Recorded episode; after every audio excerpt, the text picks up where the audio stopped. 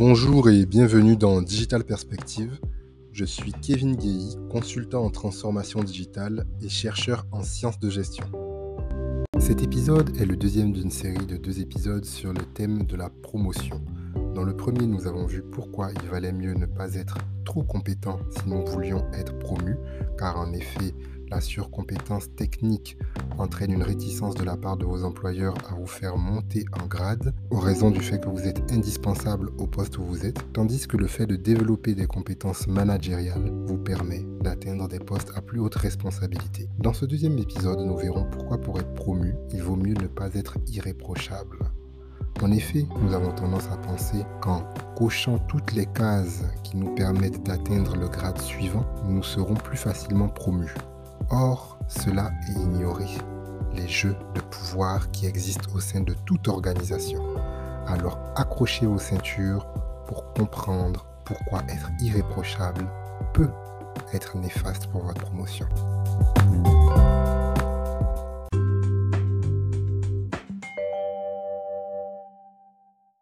Je vais vous partager ma vision des choses dans cette vidéo. Je veux d'abord qu'on commence par s'interroger sur le pourquoi d'un si grand nombre d'individus qui occupent des positions de pouvoir et qui finissent souvent par en abuser.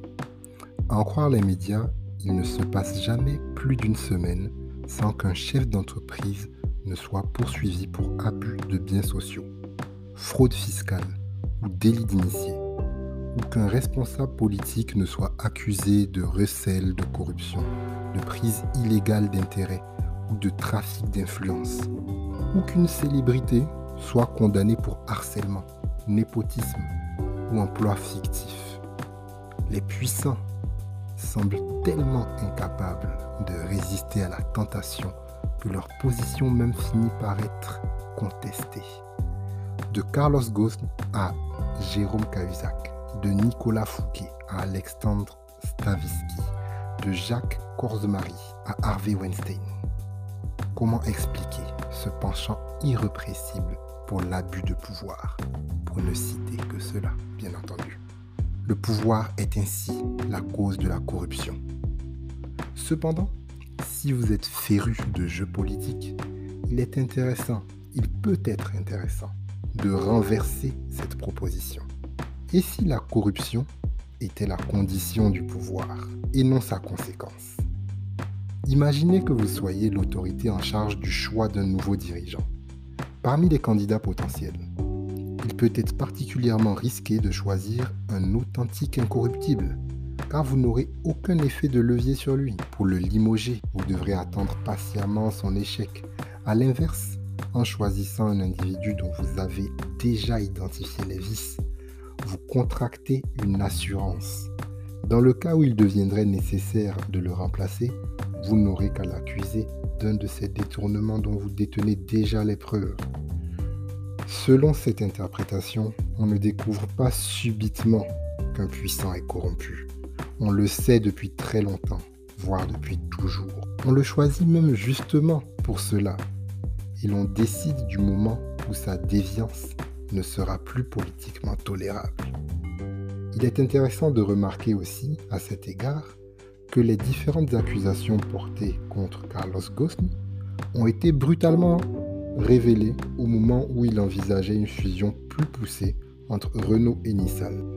Vous pouvez en apprendre plus d'ailleurs en regardant la petite série sur Netflix à son sujet. C'est très édifiant.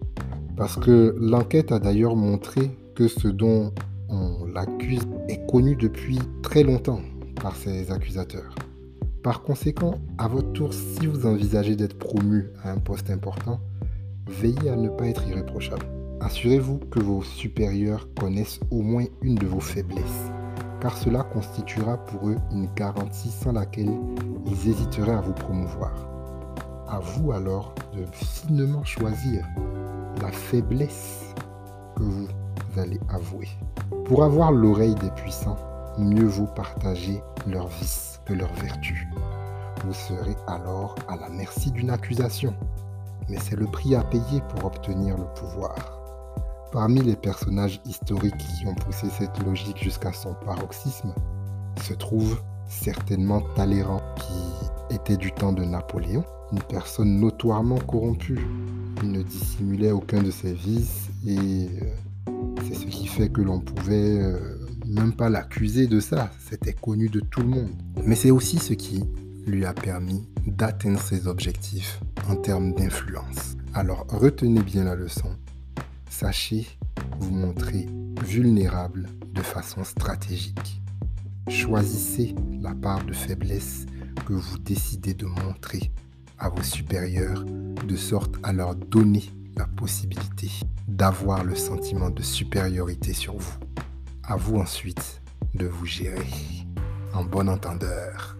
Merci pour cet épisode. N'hésitez pas à me dire ce que vous en avez pensé. Dites-moi si vous pensez que c'est pas très éthique ou que ça tient pas la route. Je suis là pour discuter. Euh, en attendant, abonnez-vous et euh, partagez. Et à la prochaine pour le prochain épisode.